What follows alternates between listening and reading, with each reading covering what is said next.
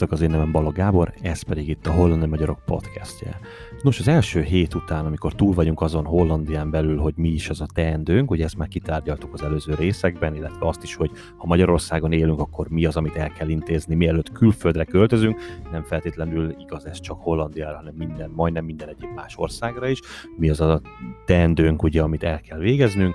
Akkor ugye, hogyha megérkezünk Hollandiába, és elintéztük az alapvető dolgainkat, szembe találkozhatunk azzal, hogy igen, valóban lakást kell bérelnünk, de ez akár még ugye Magyarországon is érdekes lehet, és ugye folyamatosan mondtuk, hogy érdemes úgy ide érkezni Hollandiába, hogy már eleve vár minket egy lakás, vagy egy ház, vagy valahol, ahol elszállásolhatjuk saját magunkat.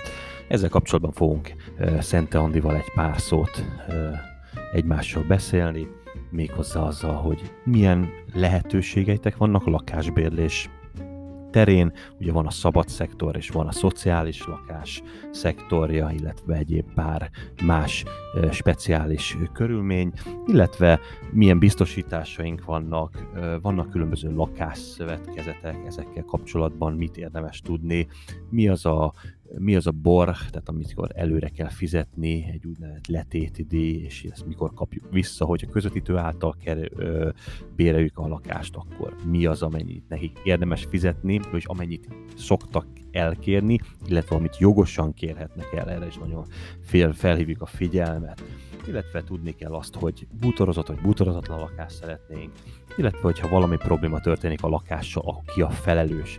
Ezeket fogjuk szépen átvenni, alapvetően beszélünk a hollandi ingatlan árakról, és remélhetőleg minden nyitott kérdéseitekre választ kaptok. Maradjatok velünk, már is kezdünk!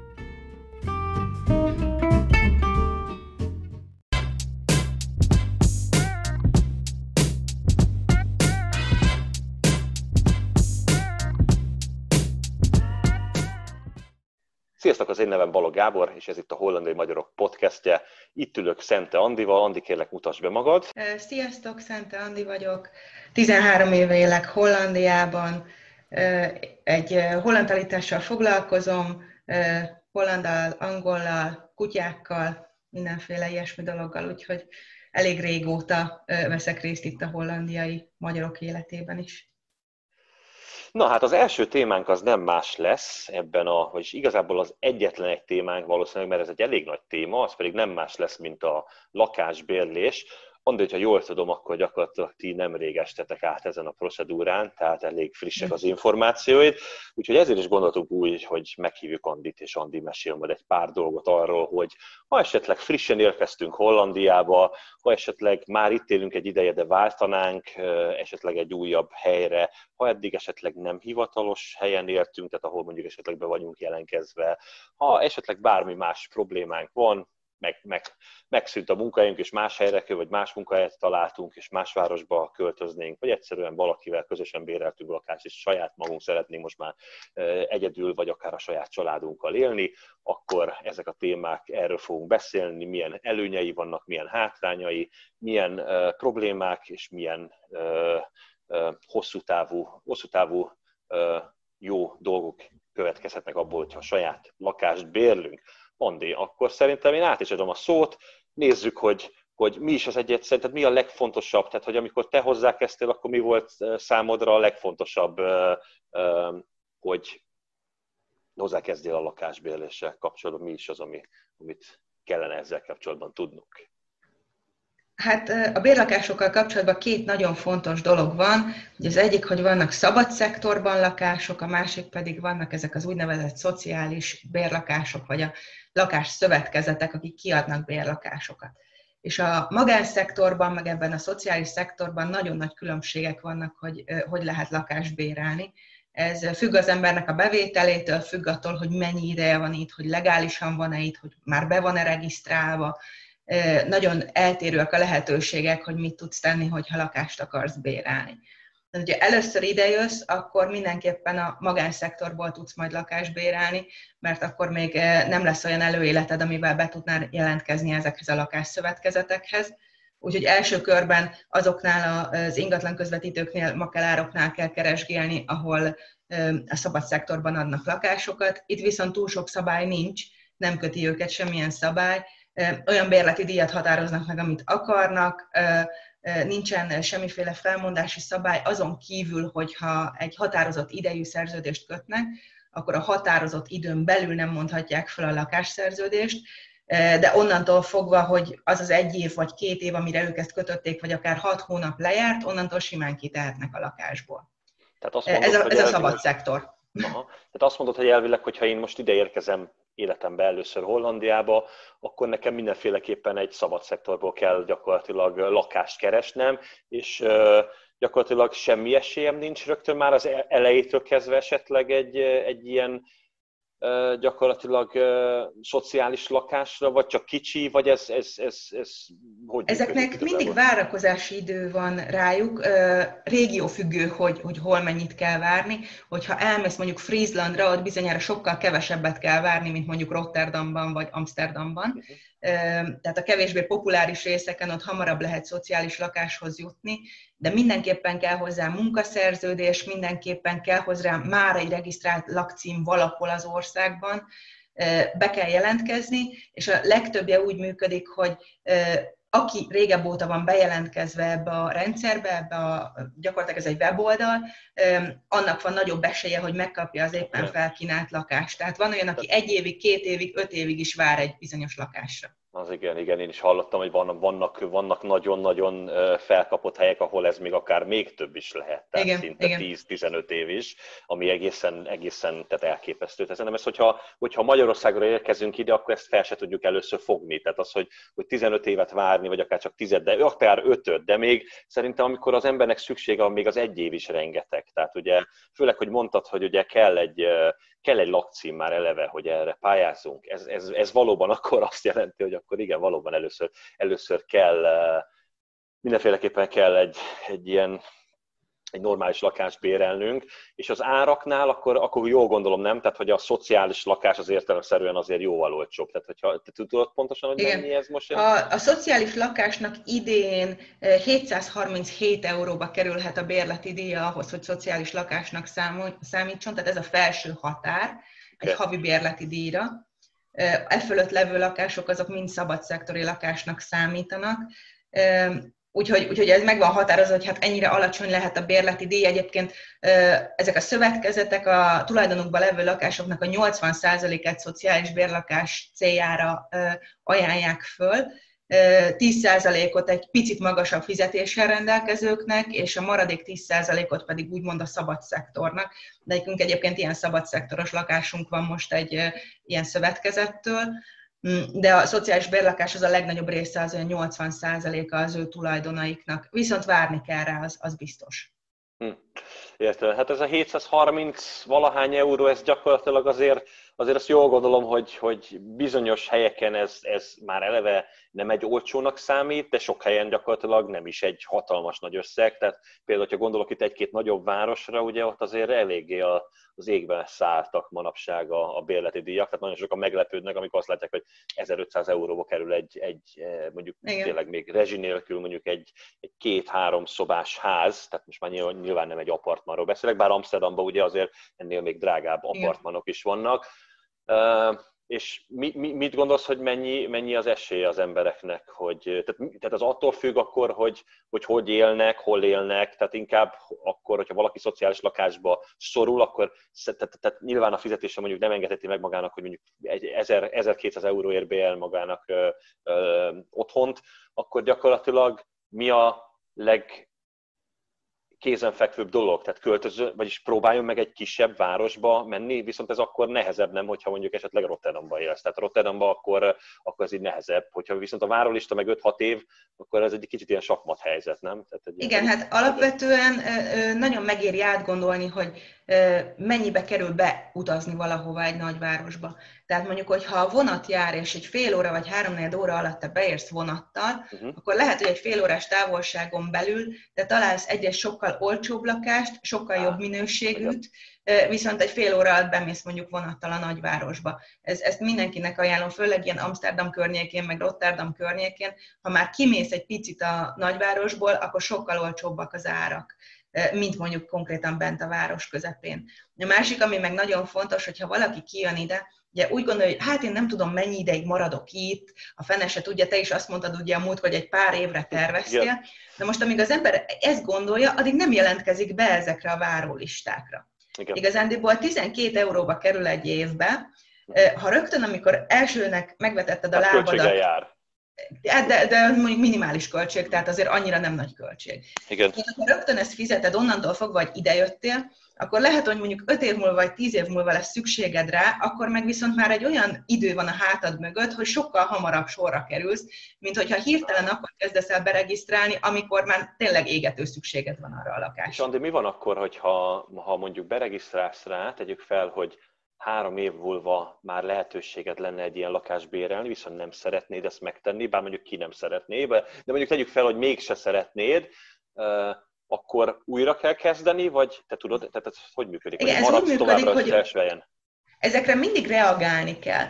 És hogyha te nem reagálsz, akkor csak az időt telik, tehát akkor, akkor maga az a beiratkozási idő, ami átállt, mióta te tag vagy, az megmarad, csak hogyha nem akarsz konkrétan egy konkrét lakást, akkor, akkor ne regisztrálj, akkor ne nyomjál rá, ne akard azt a lakást, mert különben, hogyha azt viszont felajánlják neked, akkor ugye elvesztetted a lehetőséget, akkor újra visszakerülsz a sor elejére. Ah, értem, értem. Tehát tegyük fel, hogy akkor gyakorlatilag, hogyha három év múlva nekem már oda kerülnék, hogy már pályázhatnék megfelelően, nem is az, hogy pályázhatnék, mert ugye mindenki pályázhat, de az, hogy, hogy már való, jó eséllyel megkaphatnám azt a lakást, ami, ami, amit kiszemeltem, de három év múlva nekem nincs szükségem, de mondjuk 5-6 év, 5-6-7 év múlva viszont lenne, Igen. akkor megmarad nekem ez a 6 év, és gyakorlatilag akkor, akkor meg valószínűleg én leszek az első a listán, Igen. Ugye, aki, Igen. akinek van, és nagy valószínűséggel megkapom ezt. Van egyébként ennek valamilyen minimál, tehát nem is biztos, hogy van nyilván feltétele, de mi a feltétele igazából, hogy hát ugye mondtad a, a, a lakásnak az ára, ugye, semmiféleképpen nem lehet több egy bizonyos összegnél, de az én keresetemtől is függ, tehát hogy az én keresetem se lehet túl magas? Ugye úgy van, hogy 80% ez a szociális bérlakás határ, ez évi 39.055 euró ebben az évben, amennyit lehet keresni egy háztartásban, tehát 40 ezer euró gyakorlatilag. Háztartás? Tehát ez igen, egy minden igen. apuka, anyuka, gyerek, igen. A gyerek nem értem. A gyerek mondjuk annyira nem keres közben, de, de anyuka, apuka igen, tehát együtt 40 ezer az a szociális határ, utána van egy 10% ami ez a 39 ezer meg 43 ezer euró között keresők határa, és 43 ezer euró családi bevétel fölötte már a szabad szektorban vagy. Csak, Viszont csak itt volt. is van 10%-nyi lakás, és miután nekünk ilyenünk van, és nagyon jól jártunk vele, ezért ezt is érdemes megpályázni, ugyan csak 10%-ra az esélyed, de mégiscsak van esély rá, úgyhogy érdemes ezt is, uh-huh, uh-huh. mint lehetőséget megragadni. Tehát akkor ez a, hát végülis ezzel most egész szerintem nagyjából azért az emberek most már tudni fogják, hogy mi a különbség a szabad szektor meg a szociális lakás között. Tehát igazából értelemszerűen, mint ahogy a nevében is benne van, hogy nyilván aki, aki, akinek a keresete esetleg nem olyan magas, vagy, vagy ugye jobban rászorul, uh, nyilván nekik, ne, uh, nekik van ez kitalálva, de itt is akkor ezek szerint viszont ugye a, a a, érdekes azt is tudni, szerintem ez nagyon furcsa, legalábbis nekem először nagyon furcsa volt az, hogy tehát nem a legjobban rászoruló jutnak jóval előrébb, tehát az sokkal többet ér, hogy te mondjuk három éve vagy regisztrálva, mint hogyha mondjuk a, a másik igaz, hogy csak a felét keresi, én három éve regisztráltam, ő meg csak egy éve, neki sokkal jobban szüksége lenne rá, mert ugye abszolút nem tett neki nagyon alacsony a fizetése, mégis én kaphatom meg a lakást, ugye, mert, mert én vagyok három éve. Igen, vannak alapvetően az önkormányzatoknak ilyen sürgősségi listái, hogyha uh-huh. valaki tényleg nagyon-nagyon rászorul, nem tudom, elhunyt egy családtagja, vagy, vagy, vagy elváltak, vagy, vagy beteg, akkor, akkor föl lehet kerülni ilyen sürgősségi listákra, de hát ezen a sürgősségi listákon is elég sokan vannak, úgyhogy hogy ők is egymással versenyeznek az adott igen, lakásért. Igen. Igen, tehát a, a végén mégis marad az, hogy ki, ki milyen régóta van erre beiratkozva. Igen. És mi van ezzel a, régen beszélt beszéltünk erről, talán említettük egy másik részben, hogy vannak az úgynevezett ilyen, ilyen loatingok, tehát az ilyen, ilyen ra- randomba kaphat az ember. Ez, ez minden városban? Mert er-, erről viszont én abszolút semmit nem tudok, csak hallottam, hogy, hogy volt egy srác, aki három hónap után gyakorlatilag egy ilyen öt éves várólistánál kapott egy, egy megfelelő lakást, és happy. Az nekünk ilyen van, nekünk ilyen van hogyha belépsz egy ilyen weboldalra, akkor látod, hogy hány ember reagált egy adott lakásra. Lehet, hogy 100, hogy 500, hogy 700, tehát ilyen tényleg hatalmas számok vannak, hogy egy, egy adott hirdetésre hányan reagálnak. és ezek közül először megnézik azt, ugye minden ilyen honlapra föl kell tölteni az összes létező adatodat, bankadatokat, munkaszerződéseket, összes kimutatásokat, a vállalkozásodnak minden adatát, és akkor ők ezt tárolják egy rendszerben. Hogyha jelentkeztél egy lakásra, akkor megnézik, hogy azok között, akik jelentkeztek, mindenki minden feltételnek megfelele, tehát hogy a bevételed egyebek az, az, az megfelele az adott szektornak, illetve az adott szegmensnek, akik közül igen, azok közül sorsolnak. És hát mi például egy ilyen listán voltunk negyedikek, és úgy kaptuk meg a lakást, hogy az első, aki eljött, annak nem tetszett, a második, harmadik nem jött el, és akkor ah. mi voltunk a negyedikek, és mi megkaptuk. Hm. Tehát ki kell hozzá egy kis szerencse is értelemszerűen, Igen. de akkor ez gyakorlatilag működik, tehát akkor van ilyen elvileg ez a sorsolás, ez nem csak egy ilyen Igen. legenda, hogy, hogy lehet így is lakáshoz jutni, de azért nyilván erre nem érdemes alapozni, úgy kijönni, hogy... Hát, hát ha nagyon gyakran, gyorsan kell költözni, akkor, akkor nagyon nagy szerencse kell hozzá, hogy, hogy ez így összejöjjön. Ugye a Igen, másik fele, ami meg, ami meg van, az meg a teljesen szabad szektor, hát ott Igen. pedig olyan, olyan szabad ö, rablások vannak, hogy az elképesztő. Tehát ott nagyon meg kell gondolni, hogy kihez megy az ember, melyik közvetítőhöz, ö, melyik ingatlanoshoz, mert, mert ott olyanok vannak a piacon, akik, akik nagyon sok embert kihasználnak, főleg ha nem tudnak hollandul, nem tudják elolvasni a papírt, amit eléjük raknak, akkor, akkor nagyon-nagyon veszélyes helyzetekbe lehet befutni. Hm.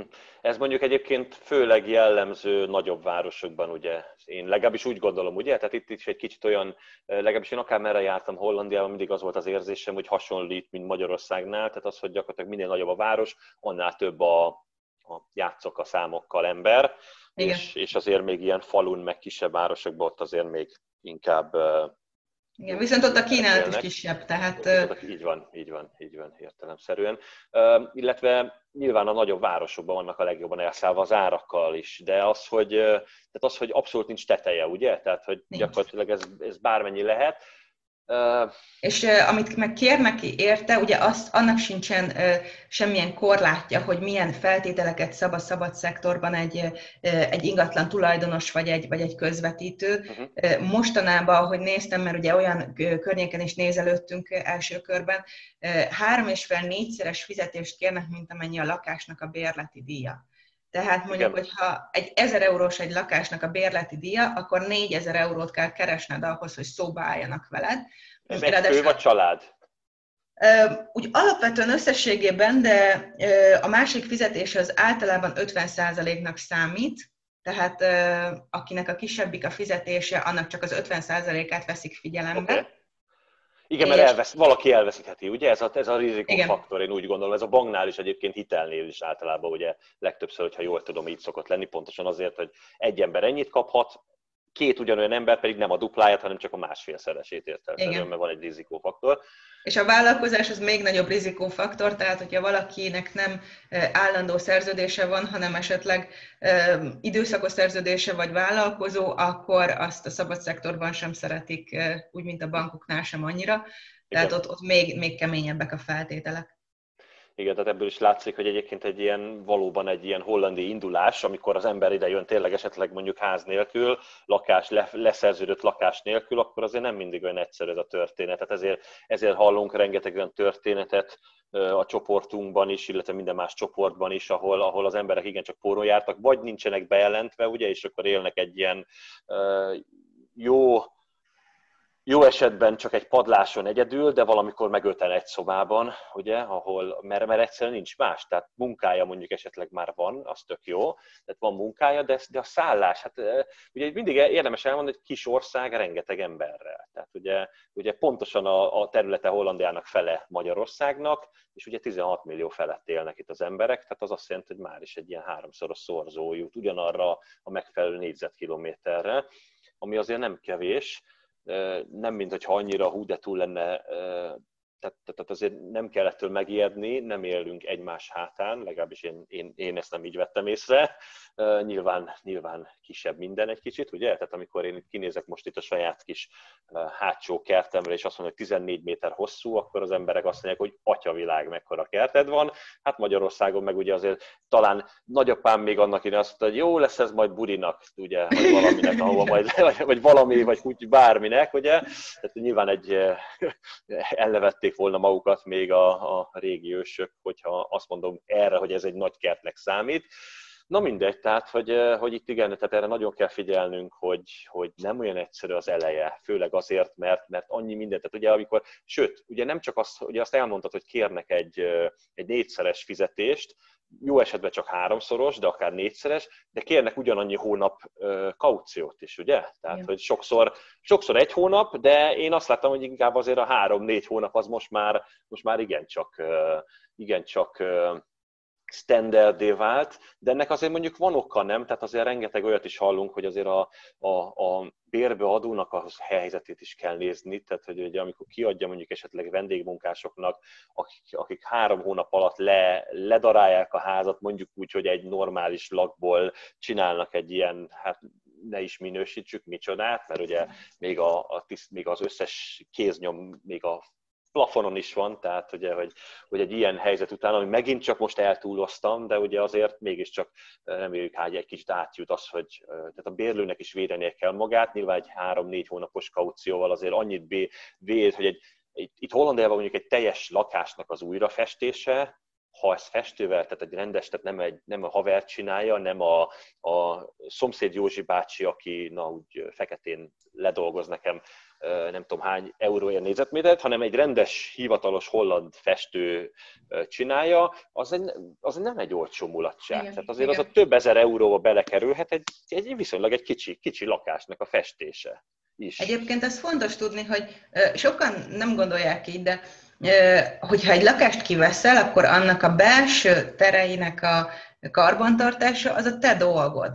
Tehát, hogy, hogy nagyon sokan jönnek, hogy jaj, csöpög a csap, vagy nem tudom, izé, leesett egy bomba falról, akkor az bizony a bérlőnek a dolga. Tehát Igen. a bérbeadónak a dolga az a külső részek, a tető, a, a statika, illetve a nagyobb berendezések, hogyha például van egy beépített konyha, ami már be van építve felszerelés együtt, akkor az a bérbeadónak a feladata, hogy foglalkozzon vele, de ha mondjuk eldugul a lefolyó, vagy letörik egy ajtóról a kilincs, akkor az viszont a bérbevevőnek kell saját magának intéznie, uh-huh. és annyit esetleg, hogyha ez, ez valami miatt nagyon sokba kerülne, olyan, olyan kár történik, és nem a bérbevevőnek a hibájából, hanem bármilyen másokból, akkor kérheti a bérbeadót, hogy fizesse ki ezt az összeget, vagy hogy egyezzenek meg az összegben, de alapvetően a belső karbantartás az mindig a bérbevevőnek a feladata. Uh-huh. Mi történik abban az esetben, hogyha én itt elkezdek, nem tudom, van egy kis, kis gyerkőcöm, aztán itt össze-vissza fogja karcolni nekem a, a padlót, akkor gyakorlatilag nyilván akkor, azt, akkor számítatok arra, hogy szerinted, hogy azt szépen le fogják vonni a kauciómból, amikor vissza, visszaadom, vagy azt meg ráköteleznek, hogy csináltassam meg, vagy ez, ez hogy működik? Tehát az, hogy ide jön mondjuk esetleg a, a, a bérbeadó, meglátja, és akkor azt mondja, hogy jó, hát te dolgod, végül is te élsz Igen. itt, vagy Igen. pedig azt mondja, hogy most azonnal csináld meg. Vagy ez csak annyit kér, hogy majd ha elhúzol, akkor...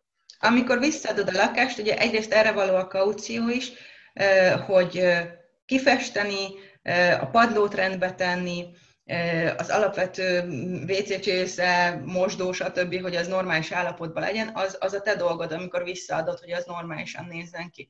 És igen, egyébként ezért nem szeretik kiadni se gyerekesnek, se kutyásnak, amit sajnos ugye mi is tapasztaltunk, hogy kisbabával megyünk, és amikor a szabad szektoros lakások közül nézelődtünk, akkor az elején még azt is mondták, hogy jó, jó van, gyertek, gyertek, onnantól, hogy kiderült, hogy van gyerek, onnantól már nem mehettünk. Tehát igen, nem, nem, nem annyira szeretik például gyerekeseknek kiadni, pont ezért, mert hogyha valami tönkre megy, akkor odáig tudják felhasználni a, a, ezt, a, ezt a borgot, ezt a, ugye ezt a letétet, ameddig, ameddig az kitart, de hogyha valami Igen. túl sok kára okozott a rakásba, akkor, akkor lehet, hogy még az se elég rá. Igen. ezt nagyon megnézik, hogy kinek adják ezt oda. Igen. És volt még egy kérdésem így gyakorlatilag ezzel a lakásbérléssel kapcsolatban, az pedig az, hogy, tehát így, ugye, hogyha valamit kárt teszünk, az, az értelemszerűen a mi dolgunk, de akkor ezek szerint ráérünk utána fizetni, tehát, tehát úgy kell adni, ahogy kaptuk, ugye? Tehát gyakorlatilag ennyi. Igen. És itt, itt jött volna a kérdésem, hogy mi van akkor, hogyha, ha mondjuk én tegyük fel, egy évre szeretnék oda költözni valahová, és, és valamit módosítani szeretnék kibontani egy falat. Tehát ezek nyilván alapvetően, tehát ugye maga az, az emberi logika adja, hogy ezt mind engedélyt és kér, rá kell kérni, de hogy olyankor, hogy ez is megáll, ez megállapodás kérése, vagy ez, ez valami közvetett jog, hogy ilyenkor mindent vissza kell úgy adnom, vagy hogyha megállapodok a tulajjal, hogy ez ez, ezt én megcsinálom. Az, az mindig el kell olvasni a szerződést, tehát ezt annyiszor mondjuk, hogy, hogy egy szerződést ezt el kell olvasni, mi van beleírva mert, mert nagyon sok minden lehet egy szerződésben, amire az ember nem is számít hirtelen, nagyon sokan megörülnek, hogy kaptak egy lakást, hó, aláírom, kész, itt van, Igen. és utó, eset, esetleg utólag nézik meg, hogy na, mi is van ebbe a szerződésbe leírva. Tehát ezek pontosan mind benne vannak egy, egy normális szerződéshez van egy lista, hogy mit tartalmazott a lakás, hogy az milyen állapotban volt. Szoktak hozzá fényképeket készíteni, a fényképeket alá kell írni, hogy hogy nézett ki egy bizonyos szoba, hogy milyen színű volt, hogy mi volt a falon, hogy tapéta volt, festék volt, volt padló, nem volt padló, volt szőnyeg, nem volt szőnyeg. Uh-huh. Tehát ezek hozzá tartoznak egy normális bérleti szerződéshez, és az is, hogy hogy, hogy akarják visszakapni a lakást, amikor, amikor elmész. Úgyhogy, úgyhogy ez, ezt érdemes megnézni, hogy, hogy egyáltalán mi van beleírva a szerződésbe, de normális esetben úgy kell visszaadni, ahogy kaptad, és az Hollandiában nem meglepő, hogyha egy lakást úgy kell visszaadni, hogy még villanykörte sincs a plafonon, tehát teljesen ki kell üríteni, hogyha te leraktál egy, nem tudom, egy laminátpadlót, akkor Persze, lerakhatod, csak vidd magaddal, amikor vidd elmész. Így van, így van, így van, tehát ez nem az Érdekes, ez egy, nekem is feltűnt egyébként, hogy érdekes volt, hogy a legtöbb lakást, hogy ami, ami abszolút nincsen bebútorozva, azt eleve eleve tényleg úgy adják, hogy padlózat nélkül, míg Igen. azt mondanád, hogy azért az, na hát azért az nem egy rossz dolog, hogyha le van rakva, de hát így van, tehát jön egy új tulaj, aztán majd ő szépen eldönti, hogy miért szeretne lerakni. Hát Bár... nekünk az első lakásunkból a kertből ki kellett ásni a kisfát, tehát így megkérdeztük, hogy a bokor az most azzal mi lesz, és nyugodtan csinálhatunk, amit akarunk, de hogyha komolyan vissza kell adni, akkor azt visszük magunkkal. Tehát ezt, ezt komolyan is vették. Igen, igen, igen, igen. Hát igen, hát vannak nyilván megle- meglepetések. Én emlékszem, egyébként talán az egy jó ötlet lehet, pont erre, hogy mondtad, hogy fotókat készítenek, hogyha esetleg ők nem teszik, akkor megteszed saját magadnak, amikor bérled. Ugye én, amikor, én emlékszem, hogy annak idején még, amikor még lakásbérlésbe voltunk, és, és mi is átköltöztünk egy újabb helyre, akkor nagyon szépen a, a, a Makellá, tehát a közvetítő iroda rengeteg fotót és videót is csinált, tehát ez, ez abszolút, de én azért a biztonság kedvéért akkor is csináltam saját magamnak. Tehát, hogy ezt nem osztották meg ezt a videót, hanem ők vették saját maguknak. Hát mondtam, hogy azt vagy, vagy megtalálják, vagy nem, attól függ, hogy akarják-e, vagy nem. Nyilván nem érdemes mindig a rosszat feltételezni, de én úgy voltam vele, hogy jó, hát akkor én is csinálom, megcsinálom ugyanúgy a saját kis, ugyanazon a napon, még direkt csináltam az űrgéről is egy fotót, hogy ott van a házban, tehát hogy mondtam, hogy nem más napon csináltam, hanem aznap, amikor kivettem a házat, csináltunk gyakorlatilag minden szobáról fotót, illetve videót. Megnéztük az összes rezsinek az állását, ugye az óráknak érdemes ilyenkor fotót Igen. csinálni, hogy mennyire az, az elektromosság, a, a gáz, ha van, és így tovább, és így tovább a víz Úgyhogy ezek azok. Na, jó, hát akkor ugye, a szabad szektor... Fontos, mondod itt, a, mondod itt a gázt meg a vízt, hogy, hogy én találkoztam már olyannal, aki ezt, ezt, ezt nem teljesen értette, hogy Magyarországra jött, hogy fontos elmondani, hogy ezek nagyon sokszor ugye van, amikor benne van, de van, amikor nincs benne uh-huh. egy bérleti van. Tehát ezt nem árt tisztázni, hogy ha aláírsz egy szerződést, hogy neked külön kell ezeket a szerződéseket esetleg megkötnöd saját magadnak, és utána saját magadnak fizetni, vagy már benne van ez, a, ez az árba, ez a, ezek a díjak. Igen, alapvetően, hogyha jól tudom, azért inkább, tehát általában ugye azért, általában ezek nincsenek benne, ugye? Hogyha jól tudom, ez, a, ez az inkluzív, ennek exkluzív, ugye attól függ, ugye, hogy mit szoktak írni, ez a GWL, ez a Gas Water Lift, Ez a Gas Electricity, Ja, igen. vagy GVE, igen, nem is L, igen, igen, hanem E, így van. Na de, hogy gyakorlatilag ezek, ezek nagyon sokszor, ugye ez az inkluzív vagy exkluzív, ugye egy exkluzív akkor nincsen benne, gyakorlatilag én azt vettem észre, hogy a legtöbbször ugye akkor van benne, amikor mondjuk esetleg csak egy szobát bérelünk, vagy egy, vagy egy olyan házat, ami mondjuk egy ikerház, és, és, és mondjuk egybe van ott, van egy egybeszámlás, nem is ikerház, hanem egy, egy, egy tehát egy, úgy, hogy mondjuk az első másfél emeletnél meg van mondjuk választva, és egy külön bejárattal le van, le van választva. Olyanok is vannak, amikor amikor valaki külföldre költözik egy-két évre, és arra az időszakra kiadja a lakását bútorozottan, Igen. akkor te megkapod mondjuk két évre, mert ő nem tudom, Amerikába ment dolgozni, de akkor nem kötik ki a saját szolgáltatóit, és akkor azt te átveszed. Igen mi pont ilyen, ilyet béreltünk, amikor először kiköltöztem Hollandiába egy évig, pont a srác kiment Kanadába tanulni egy évre, úgyhogy Igen. addig átvettük, és kézed, hogy ő még a motorját is odaadta. Tehát azt mondta, hogy tessék, itt van, ezt is viheted, erre neki megvan a biztosítása, ott van a motor, használjad. Úgyhogy Na, jó.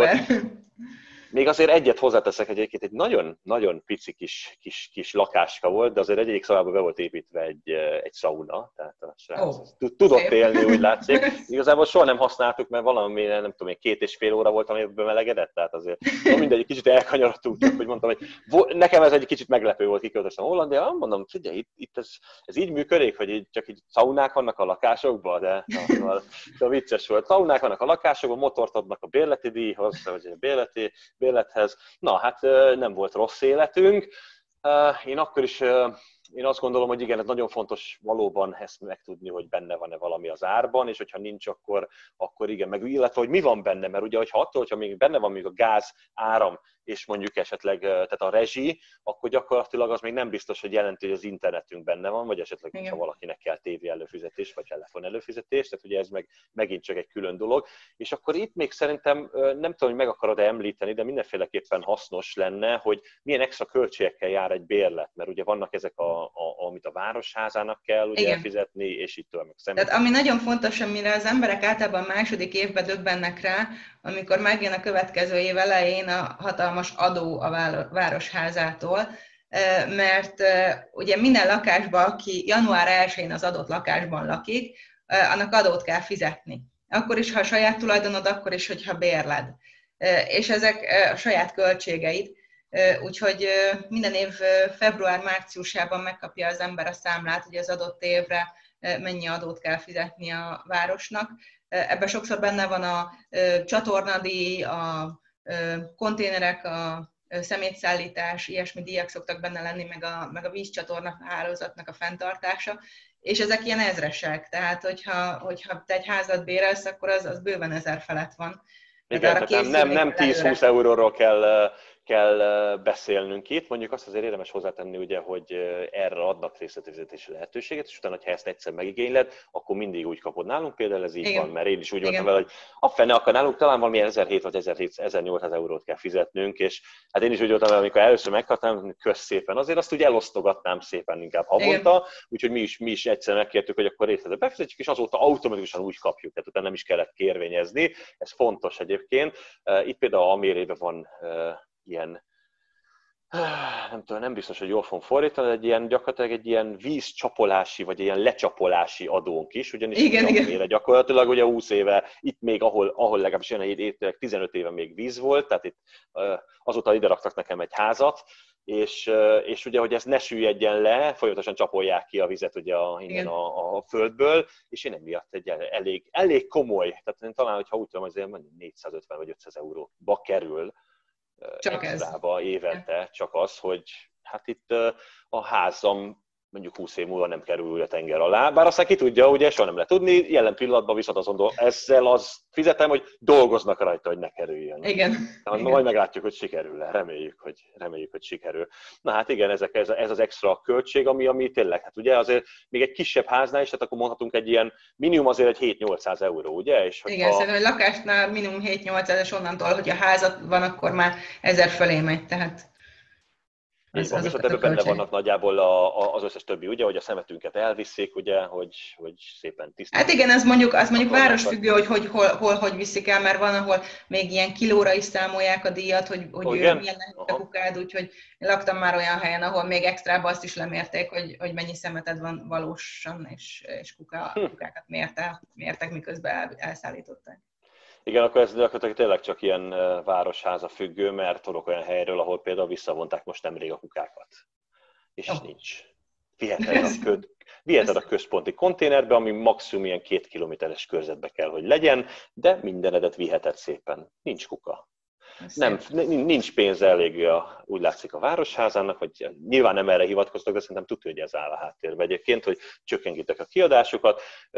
Hallottam ilyen, hogy a, ugye a kered előtt ugye nem neked kell a füvet levágni, ez fontos egyébként, hogyha valakinek háza van, hogy elvileg, hogyha, hogyha nem, mert például nekünk itt egy ilyen kis, olyan kis, há, olyan kis ö, ö, házunk van, aminek van egy ilyen közös hátsó udvara, ahol nekünk van egy hm. játszótér, az benne van a, nekünk a szerződés, az a mi tulajdonunk. Ez miatt ugye gyakorlatilag mi egy ilyen kis közös költségszerűséget fizetünk, hogy ide jön kertész, és itt tovább, aki megcsinálja néha és levágja a füvet, de ezt nem, ehhez nem nyúl hozzá a városháza. Viszont bármilyen más, ugye a legtöbb, legtöbb háznál, ahol ugye mondjuk előtte parkoló van, hanem az előkertünkről beszélünk, mert ugye az a saját tulajdonunk, de gyakorlatilag a járda másik oldalától kezdve az már a városházának a tulajdona, és azt ugye ők, ők, ők vágják a füvet, büntetni szerintem nem büntetnek ért, hogyha te levágod. Viszont, viszont van egy olyan, amiért büntetnek, ami, ami fontos, hogyha például van egy fa a kertedben, Igen? akkor azt te nem vághatod ki automatikusan, tehát mondjuk megnőtt nagyra egy fa, akkor Igen, arra mindig kell. engedélyt kell kérni. Igen. Ugyanúgy például, ha építeni akarsz egy teraszt, ami, ami három méternél mondjuk hosszabb, akkor arra is engedélyt kell kérni. Tehát itt nagyon meg kell gondolni azt, hogy az ember mit akar változtatni a, a ház kinézetén. Pont most olvastam, hogy az egyik városban egy hölgyet megbüntettek azért, mert zöldre festette a bejárati részét a házának, és az ugye elüt a többi háztól. Elment valami legfelsőbb bíróságig, de az se adott neki igazat, és vissza Nem. kell festeni az eredeti színére Igen, a házat. Ugyanis Hollandiában ugye van egy olyan törvény, hogy hogyha ugye kijövünk ide, nagyon sok észreveszünk, hogy ilyen egyenházak vannak, és gyakorlatilag ezt nemrég hallottam egy holland sráctól, aki ő mesélt, hogy vészben élnek egyébként, innen Alméréte nem messze, Amsterdam alatt, mellett van vészp, és gyakorlatilag ott vettek házat, és mondták, hogy az ő házuk volt a mérvadó, ez még, ők már ezt épül, építve vették értelemszerűen, de egy ő házuk volt, egy olyan hülye üveg volt bent, ami egy ilyen nagyon vékony kis hát nem is tudom, én talán ilyen fürdőszobába szoktak olyat rakni, de tényleg egy ilyen, egy ilyen 10 centi vagy 20 centi magas és ilyen másfél méter széles ablak, és ezért minden egyes háznak, amit mellé építettek, olyan ablaknak kellett építeni. Igen. Tehát, hogy ez úgy működött, hogy az, aki gyakorlatilag az első házat úgymond megépítette, és, és, és azzal, péld, azzal úgymond adta a példát a környéknek, hogy hogy Igen. kell kinézni, és hogyha ott függőleges ablakok vannak, akkor mindenkinek függőleges ablakja kell, hogy legyen. Hogyha vízszintes, akkor mindenkinek vízszintes. Ha 10 centi széles, akkor mindenkinek 10 centi széles. Igen. Erre persze vannak ugye nyilván különböző. Itt például, ahol én élek, Alméreportban, itt gyakorlatilag pont az a lényeg, hogy olyan házat építesz, amit akarsz. Tehát itt például mellettünk van egy teljesen fából épült ház, én nem aludnék benne olyan túl jól, úgy gondolom, de hogy itt minden egyes, minden egyes ház teljesen máshogy néz ki, nincsenek ilyen egyen házak, pont ezért szeretik az emberek, mert ugye mindenki a kis sajátját, ami, ami, amilyenre vágyik, az hozzáépítetje, és nem pedig az, hogy kell egy olyan területet nézni, ahol, ahol még ő lehet az első, és akkor utána mindenki hozzá igazodik. Hát egyébként, ha kimész valahova a vidékre, tehát hogyha tényleg a, a, a, a vidéki országot nézed, ott nagyon-nagyon sok ilyen egy egyedi építésű villaépület van, persze nem ebbe fogunk vélhetően lakást bérelni, de azért a hollandok is tudnak kreatívok lenni, tehát hogyha egy a szántóföldek közé kicsit elmész, ilyen eszméletlen gyönyörű házakat lehet időnként látni, úgyhogy ők is, ők is tudnak kreatívan építkezni. Hát meg csak azért nem... a berendezésük ugye azért az, az, az megint csak szerintem zseniális. Tehát ahogy ők tudják, be tudják rendezni a saját lakásukat, házacskájukat, én emlékszem, amikor ide kijöttem, nekem az volt az első, hogy mindenhova bámultam be, mint tényleg, mint valami őrült, így hát, mindenhova csak tátottam a számat, mint hogyha az otthon az ilyen, nem is tudom, milyen újságok vannak, szép lap, vagy ott gyönyörű ott van, nem tudom milyenek, mintha annak minden oldalát nézném, minden egyes szomszédházban. Tehát, hogy én csak tátottam, tátottam a számat, és ami még itt jött, az nagyon vicces volt, hogy benéztem, rájuk néztem, Integettek Integettek ki, hát én olyan rosszul éreztem magam, hogy jó, hát integesek én is, vagy, vagy ez olyan volt, hogy ez a kicsit tudott, tudtam vele hozták, hogy nem kéne bemábulni máshoz, mert ugye itt a függöny az Igen. nagyon nagy divat, Igen. ugye manapság. De inkább raknak két szép nagy vázát az ablakba, de függönyt ezt nem használnak így annyira. Van, így van, így van. Na hát figyelj, szerintem haladjunk tovább. Nem tudom, hogy, hogy van-e valami a tarsolyodban még, ami, ami mindenféleképpen szeretnél elmondani, és, és hasznos lenne én bízom benne, hát, hogy... Csak annyi, hogy az első, első körben ugye, a, aki szobát akar bérelni, azért arra is van lehetőség, és arra is van legálisan lehetőség, tehát azt, azt azért ne hagyjuk ki belőle, hogy nem muszáj ott maradni ezeken a tömegszállásokon, mert léteznek szobák is. Lehet, hogy az embernek egy pár hétig vagy hónapig kell keresgélnie, de mindenképpen lehet legálisan is regisztrálható szobákat találni úgyhogy, úgyhogy semmiképpen nem maradjon valaki ott, ahol nagyon nem érzi jól magát, mert... Tehát ezt arra mondod, hogy be, be tud jelentkezni, ugye? Igen, igen. Uh-huh, uh-huh, uh-huh. És hát mondjuk olyankor egyébként a költségek is nyilván értelemszerűen azért jóval lejjebb mennek, tehát nincsenek nagy problémák. Tehát egy, azért egy, egy egyedülálló, mondjuk esetleg egy fiatalabb, fiatalabb ember azért én úgy gondolom, hogy, hogy nem is jár ezzel annyira rosszul.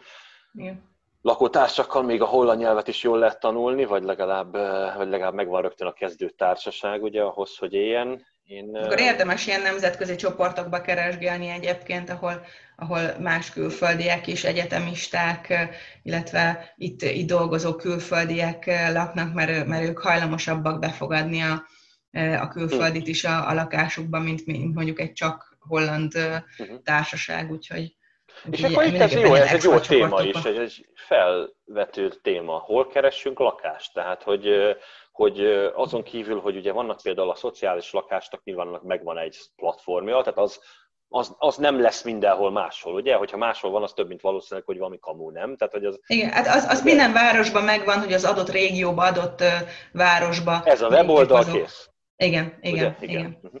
Viszont szabadnak értelemszerűen viszont rengeteg lehetősége van. Tehát, tehát most mi menjünk fel a Marktplatzra, a Fundára, a Kálmenetre, a, hát igen, a Facebook így, csoportokba, vagy... Így elég, elég, elég vegyes a tapasztalatom ezekkel kapcsolatban. Nekem a Fundával az volt a bajom, hogy azon minden rajta van, tehát ö, olyan lakások is vannak rajta, amiket ki se vehetsz, olyan lakások is vannak rajta, amit meg se tudsz pályázni, ilyen-olyan okokból kifolyólag például ezeknek a lakásszövetkezeteknek a lakásai is rajta vannak, és megörül valaki, hogy jaj, hát láttam a fundán 700 euróért lakás. Igen. Igen, csak várjál rá még 10 évet. Tehát, hogy Igen. Azért, azért ez, ez annyira nem, nem az a kategória, amit ki is lehetne venni. Uh-huh van egy csomó olyan oldal, ami, ami szerintem nettó átverés, hogy nagyon szépen néz ki elsőre, és, és csodálatos felülete van, és, és rögtön elkéri, hogy akkor jó, akkor fizes be így havonta 10 eurót, de rögtön 50 át, hogy beregisztrálj ide hozzánk, és akkor utána kiderül, hogy azokat a hirdetéseket fogja megosztani, ami a fundán van, tehát akkor az ember miért fizetett. Igen. Van egy csomó olyan ahol, ahol már ilyen régebbi hirdetések vannak fönn, szintén valami más oldalakról vadásszák össze őket. Nekünk, ami, ami bejött így egy körbe, az a Hűrvóningen oldal, ahol, ahol azonnal kapcsolatban lehet lépni a hirdetővel, mondjuk kapcsolatba léptem 20 arra ilyen három reagált is, de legalább azok reagáltak, tehát az, az mindenképpen jobb volt, mint a, mint a másiknál a tapasztalat, úgyhogy azt tetszett, de volt olyan, amire előfizettem, és, és nem kellett volna. Mm, a Kámernet meg ezek, hát ott, ott, ott, ott meg másfajta, másfajta lakások vannak, tehát attól függ, hogy az ember mit keres, hogy uh-huh. hova menjen. Mindenképpen érdemes Facebook csoportokba is menni, csak, csak akkor meg vagy tudni kell hollandul és angolul, vagy hollandul vagy angolul, vagy nagyon kell rá figyelni, hogy az embert ne verjék át, mert, mert mi is így két-három olyannal találkoztunk, ami, aminél, aminél nagyon keményen átverhettek volna. Nem tudom, hogy ti hány lakást néztek meg előtte. Én, én azért, amikor annak idején még lakást kerestünk, én Harlem mellett éltem, és, és végül is Amstelvénbe kötöttünk ki, de, de Harlembe szerettem volna mindenféleképpen lakást bérelni.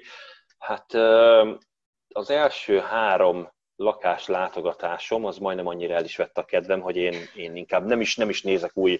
Gyakorlatilag azért kerestünk, meg közelebb szerettem volna kerülni a munkahelyemhez, mert előtte mi, mi elég közel értünk a tengerparthoz, és, és azért onnan bejárni, én Almérébe dolgoztam, azért, azért napi egy óra, tíz perc volt autóval, hogyha bekaptam egy jó kis dugót, akkor volt néha másfél-két óra is oda, meg másfél-két óra vissza, tehát azért szerettem volna a zombi üzemmódból, meg azon kívül, hogy csak dolgozok, és más nem csinálok, az kiváltani, tehát igazából emiatt szorultam, és pont emiatt volt az a lehetőségem is, hogy én azt mondtam, hogy hát köszönöm, én inkább nem bérelek sehol máshol lakást, mert, mert először bevittek minket egy, Hát egy, nem, tehát nem hiszem, hogy jó dolog lenne, hogyha bárkinek is a, a, a nemzetét mondanám, de mindegy. Tehát a lényeg az, hogy, hogy megláttam egy ilyen idős öregembert, aki, aki nagyon-nagyon gyenge holland tudásával, angolul nem beszélt, hollandul is csak mahogott, és mondta, hogy hát fel, megy, megy fel, ott lakásna. Tehát körülbelül ennyi volt, és hogy először átmegyek egy családon, megyünk az emeleten, átmegyek, átmegyek csávókat, tehát tényleg, tehát, tehát abszolút, abszolút, tehát ez semmi túlzással boxerbe ül a kanapén, nézi a tévét, anyuka az pont valószínűleg mosogatott, nem is, nem is emlékszem rá pontosan, gyerekek játszottak, és így menjünk a következő emetre. Megint látok még egy ugyanilyen családot, Igen. de szana szét, de minden, tehát maga a ruháktól kezdve, tehát mint hogyha ott robbant volna egy bomba, és hát mi, mi megyünk még feljebb, mond, mondja az öreg, hogy fel, fel.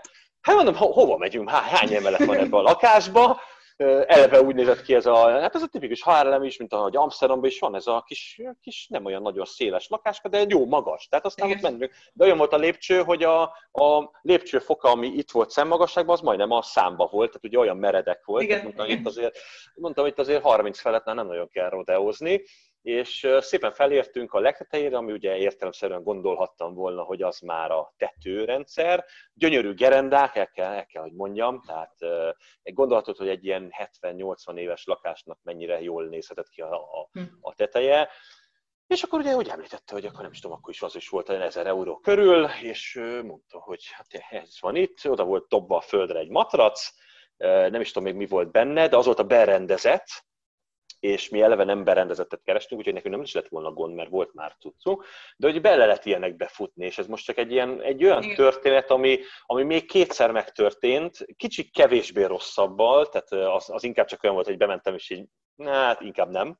Igen, igen, annyi, igen. Annyira nem kell, és, és és nagyon elveheti az embernek a kedvét, én úgy gondolom. Tehát ugye, hogy folyamatosan olyan, olyan helyre megy be, hogy nem elég, hogy drága, nem elég, hogy alig van, nem elég, hogy rengeteg idő, tehát ugye főleg az, hogyha tényleg az ember még dolgozik, ugye egyfolytában még lakást keresnie, és még a munka mellett még meglátogatni, és akkor belefut ilyenekbe, hát nem egyszerű. Tehát ezért hát ami, ami pedig ugye egy nagyon érdekes, hogy, hogy itt például olyan lakások is vannak, ahova csak személyesen tudsz elmenni ami azt jelenti, hogy ha dolgozol, akkor ugye vedd ki a szabadságot, mert mondjuk délután háromkor kell megnézni, vagy délelőtt 11-kor, és ugye nem is te kapod a lakást, akkor mehetsz a következőbe, tehát gyakorlatilag mondjuk megnézel 40 lakást, én örülök, hogy a babával itthon vagyok most éppen, és ugye nem kell dolgoznom, de mondjuk, hogyha valaki dolgozik, akkor nem tud 40 szabadnapot kivenni azért, hogy 40 lakást megnézzen.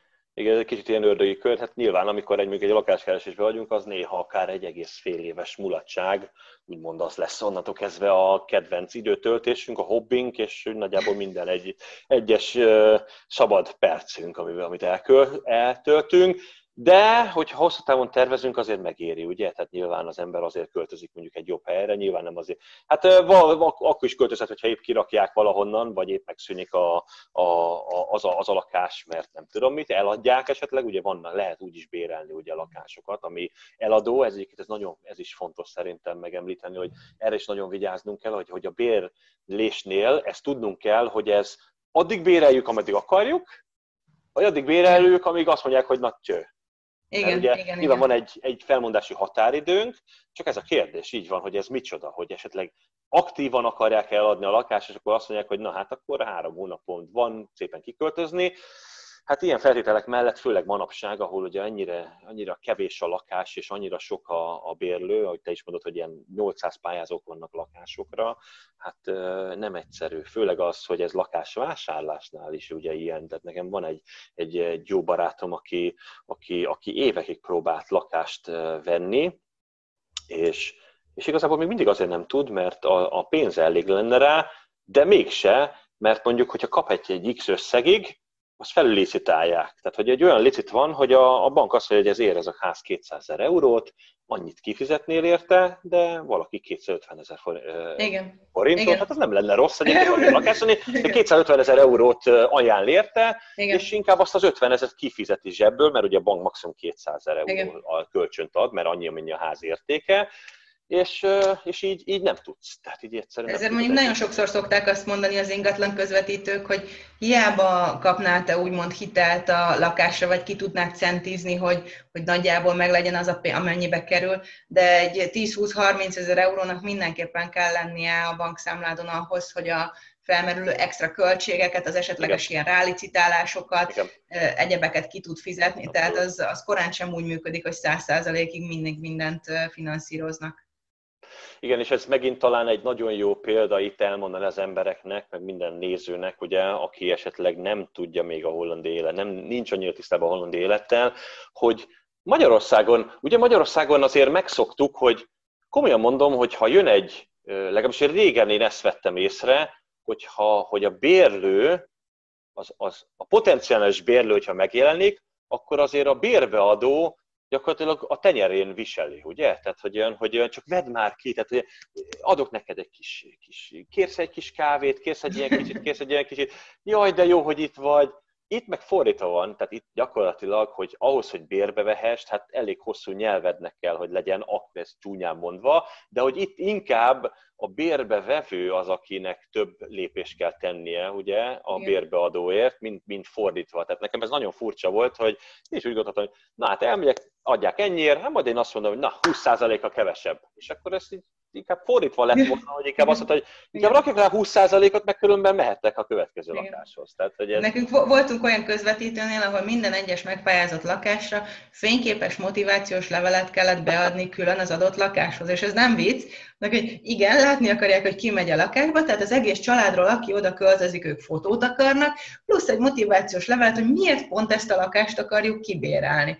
Tehát, és ez, ez, egy, ez egy rendes, nagy, legális ingatlan iroda itt a környéken. Hihetetlen, igen. Ez, ez gyakorlatilag hasonló, mint amit most nemrég olvastam egy magyarországi csoportban, amikor még mondták, hogy már lassan tényleg egy, egy takarító nénének is ugye fényképes önéletrajzot kell beadnia, illetve nem csak beadnia, hanem ugye a CV-nek rajta kell szeretvelni, az előző munkahelynek is egy motiváció, illetve egy motivációs levél, és egy ajánló levél. Na, igazából igen. ezt akartam mondani, hogy ajánló levél. Tehát, hogy na hát azért már. Tehát... Hát egyébként az ajánlólevél az itt is működik, tehát a, a lakásszövetkezetnél is, meg a szabad szektornál Igen. is kell vinned egy olyan papírt, hogy az előző bérbe adód, ő jó bérlőnek tart téged, te kifizetted a bért, és nem okoztál problémát. Tehát egy, ilyen, egy ilyet alá kell iratni az előző bérbeadóval, még ha nem is voltatok annyira jóba akkor is. Tehát ez, ez egy kötelező tartozéka egy ilyen csomagnak, amit az embernek le kell adni. Á, tehát gyakorlatilag ez mindenféleképpen, na például én ezt nem is tudtam. Tehát akkor mindenféleképpen ilyet, hogyha esetleg nem is adnának, akkor érdemes kérni, mondjuk a bérlet, bérlés végénél, hogy azért adjatok már egy ajánló levelet, hogy én tök jó voltam itt, ugye? Igen. Hát, igen. Van még egyébként valami szerinted, ami, ami, ami a bérléssel kapcsolatban? Tehát ugye szépen azon átbeszéltük nagyjából azt, hogy milyen, milyen bérlemények vannak, ugye, hogyha rászolunk a szociális lakásra, akkor hogy vehetjük ki, azt ugye egy kicsit áttárgyaltuk, áttárgyaltuk a szabad szektort, ugye, hogy azokon, azokon milyen, hol érdemes keresni esetleg. A Facebookot is ugye beszéltük, azt talán még érdemes kiemelni, hogy a Facebooknak ugye van azért igen valóban egy olyan hátránya, hogy ugye oda az regisztrál, aki akar, illetve legtöbbször azért Facebookon nem mindig, nem is legtöbbször, azért nem mondjuk ilyet, de hogy Facebookon nagyobb az esélye annak, hogy olyan lakásokat akarnak kiadni, amit úgy, úgy sunyiban szeretnék, ugye, hogy nem tudsz beiratkozni, mert, mert nem. És ugye ez nagyon fontos, tehát nagyon sok embert átvágnak, főleg azért, mert nem tud mondjuk esetleg hollandul vagy angolul, hogy azt mondják neki, hogy hát ide nem lehet bejelentkezni. Nem azért, mert én feketén adom ki, hát, hanem ide nem lehet. Tehát ide nem engednek be. Hát ez, ez ilyen lakás, hogy ide, ide nem lehet bejelentkezni. Csak ez nem így van. Tehát minden lakás be lehet jelentkezni, ami, ami, ami hivatalosan lakható, ugye? Tehát ez, vagy van olyan esetleg, ahol nem? Tehát, nem hát az, az embereknek hát a száma az, az egy limitált dolog, tehát hogyha ott már be van jelentve valaki, több ember is esetleg, mert a bérbeadónak már több ismerőse, családtagja, barátja ott lakik, akkor van egy limit, és a fölött nem lehet bejelentkezni. De akkor elvileg lakni se lehetne ott, tehát hogy az azért van. Tehát hogy ahol lakni lehet, ott elvileg be is lehet jelentkezni, tehát legalábbis ez lenne a... Igen, normális, normális... létszámban normális embereknek be, be lehetne jelentkezni, igen. De valami egy oka kicsit... mindig van, hogyha nem lehet.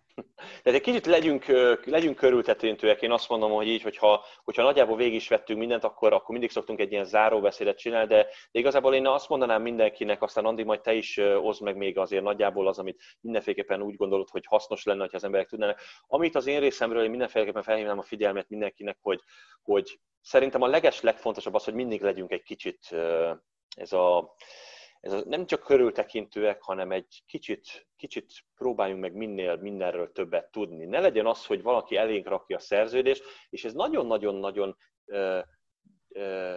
tipikus nagyon sok embernek a szokás, hogy ah, már vigyeztem is az aláírásot, mert aztán Igen. miért vágnának át, meg úgyse, mindegy, most nekem nincs kedvem átolvasni. Ez az egész életünket befolyásolja, akkora nagy problémákba kerülhetünk. Ez tényleg nem olyan, ez ugyanaz, mint a, a laká, lakásról beszélünk, ami gyakorlatilag a fedél a fejünk felett. Tehát ezt az első részünkben a podcastban is elmondtuk Gáborral együtt, hogy az egyik legfontosabb az, hogy ez a, a, a legyen valami a fejünk felett, és ezt nagyon nem érdemes eljátszani. Nagyon nem mm. érdemes eljátszani azzal se, hogy nem vagyunk elég körültekintőek. Van például bármilyen extra költség hozzájárhat, de az is, tehát ez is ugyanazok, hogy mikor adhatják el, mikor rakhatnak minket ki. Nem csak akkor rakhatnak minket ki, hogyha nem fizetünk, igen, hanem kirakhatnak igen. akkor, hogyha ők bemondták, hogy tényleg eladtuk a házat, hát csókolom, ennyi van. Tehát, határozott idejű szerződésed van, minimum ezt érdemes megnézni, hogy határozott vagy határozatlan idejű az a szerződés, amit aláírsz mert, mert gyakorlatilag amit aláírtál, az számít, tehát amit beleírtak abba a szerződésbe, az számít, és utána utólag már hiába reklamálsz, hogy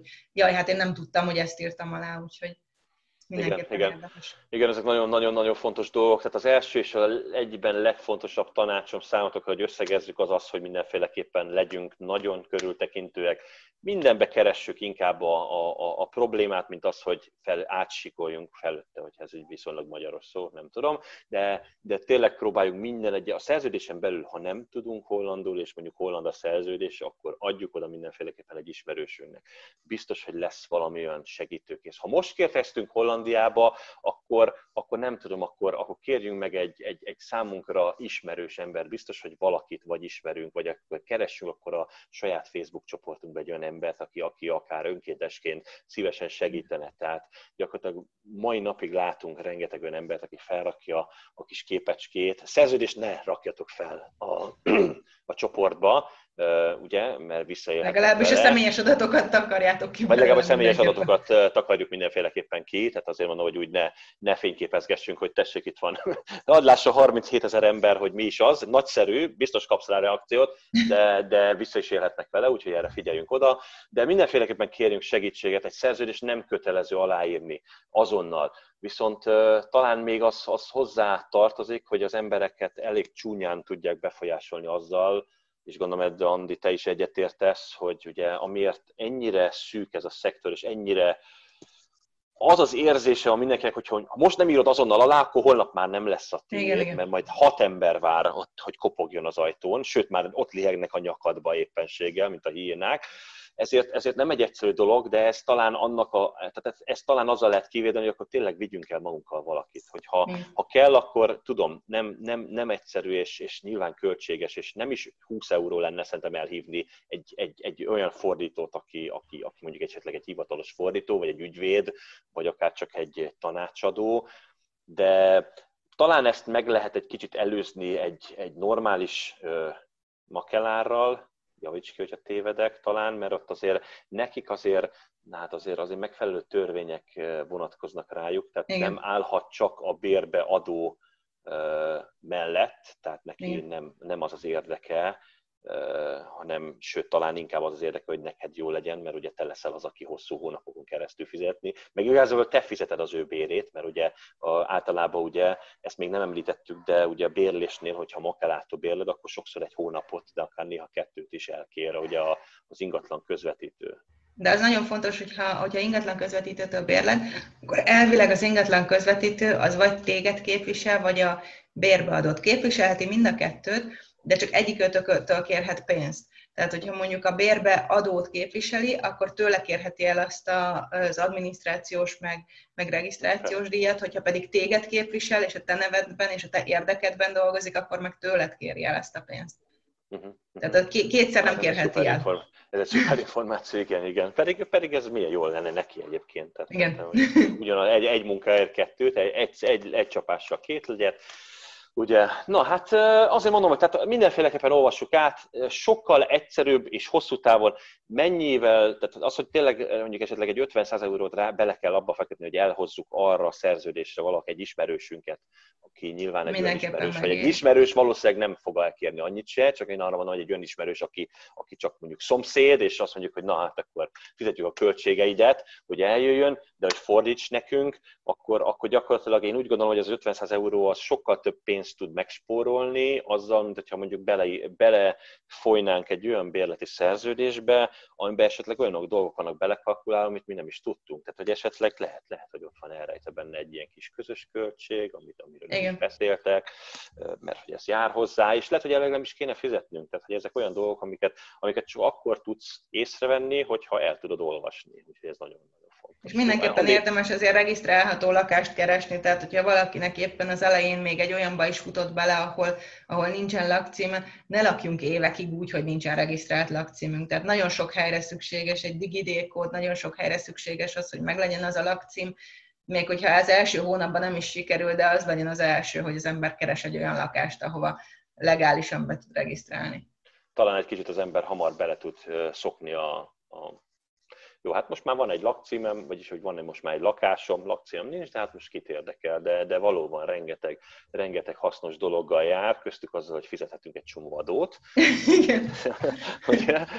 Nyilván, hogyha nem vagyunk bejelentve, akkor nem kell adót fizetnünk, de rengeteg rossz problémával is él, úgyhogy ezzel nehogy bárki is majd utána hivatkozzon, hogy de itt bezzeg ez a két ember azt mondta, hogy, hogy így nem kell adót fizetni, nem, adót azt fizetni kell, és érdemes is Uh, jó, hát Andi, van esetleg még valamilyen összegzésed, ami, amit még esetleg megemlítenél, vagy átmentünk úgy nagyjából minden? Szerintem átmentünk minden, nem szabad feladni. Tehát ahogy te is mondtad, hogy az első egy-két lakás, amit megnéztem, milyen volt, amit én megnéztem, az is első egy-két lakás horror volt, és, és úristen, hogy keveredtünk mi oda. Aztán mégiscsak az ember előbb-utóbb megtalálja azt, ahol, ahol jól is érzi magát, és ahol jó helyen van. Úgyhogy, úgyhogy ha, ha az ember ebbe belekezd, akkor az egy, az egy hosszabb hosszabb feladat, és, és több lakást kell mindenképpen megnézni, de előbb-utóbb azért talál az ember valamit, ez biztos. Szuper, szuper. Andi, hát mindenki nevében köszönjük szépen az idődet, meg azt, hogy összeállítottál nekünk egy ilyen tényleg egy ilyen hasznos anyagot, amiből azért remélhetőleg mindenki tudott meríteni rengeteg dolgot, hogy, hogy hogyan érdemes lakást bérelni. Ezeknél egyébként még egy dolgot megjegyezzek mindenféleképpen, hogy a legtöbb dolog, ami itt elhangzik, ezek a saját személyes tapasztalataink, ezek a saját dolgaink, ami után utána jártunk, ez nem, mi nem képviselünk semminek, a, semminek az álláspontját, és, és abszolút legfőképpen pedig nem mondjuk azt, hogy nekünk van mindig igazunk. Tehát ugye ezek egy olyan dolgok, amik, amik, amik, amiket mi tapasztaltunk, amik, amik, amiket mi, mi átélünk itt a hosszú, te neked 13, nekem 11 éve élek itt kint Hollandiában, ugye tapasztalunk jót is, rosszat is. Nagyon sokszor egyébként azt például észrevesszük, ugye, hogy ami tehát amiért mi már régebb óta itt vagyunk, átsiklunk mondjuk egy-két olyan dolog felett, ami másnak meg új, esetleg esetleg törvény, módosítás bármi felett. Tehát ezért mondjuk, hogy ez, ezek a videók igazából legfőképpen arra lesznek, hogy egy, egy, egy általános képet adjunk arról, hogy milyen is a holland élet, de a legfontosabb akkor is mindig az, hogy saját magad próbálj egy kicsit minél jobban utána járni, és hogyha ezért nem, tudjuk, nem győzzük eleget hangsúlyozni, hogy ugye gyakorlatilag ehhez nem árt tudni a nyelvet. Hogyha nyelvet akartok tanulni, akkor van nálunk egy nagyszerű nyelvtanárunk is, ugye itt rögtön, akivel ugye eddig az információt hallgattátok. Ez itt volt a reklám helye, ugye Andi? nem, tehát, tehát, érdemes, tehát érdemes mindenféleképpen abba belefektetni, hogy, hogy ugye a, a nyelvet azt ismerjük, mert akármilyen adást fogunk csinálni, mindig látni fogjátok, hogy valóban a holland nyelv az, az bizony fontos, vagy az angol nyelv. Ez ugyanaz, mint hogyha Magyarországon lennék, tehát nehezen tudnál úgy bármit elintézni, hogyha nem tudnál kommunikálni az, az, az, az emberekkel, meg akik ott ülnek a pult mögött. Úgyhogy, úgyhogy ez egy nagyon fontos dolog. Én köszönöm szépen még egyszer a figyelmet. Andi, neked nagyon szépen köszönjük még egyszer, hogy itt voltál, vagyis hogy hát ott voltál, vagy Szívesen, örömmel. És, és köszönjük szépen, hogy megosztottál velünk minél több információt. Ez volt itt a mostani adásunk, ennyi fért bele. Hamarosan majd jelentkezünk a következőkkel is, ahol még rengeteg hasznos dolgot fogunk veletek megosztani, sok-sok másik magyar honfitársunk segítségével. Jó? Úgyhogy sziasztok! Sziasztok!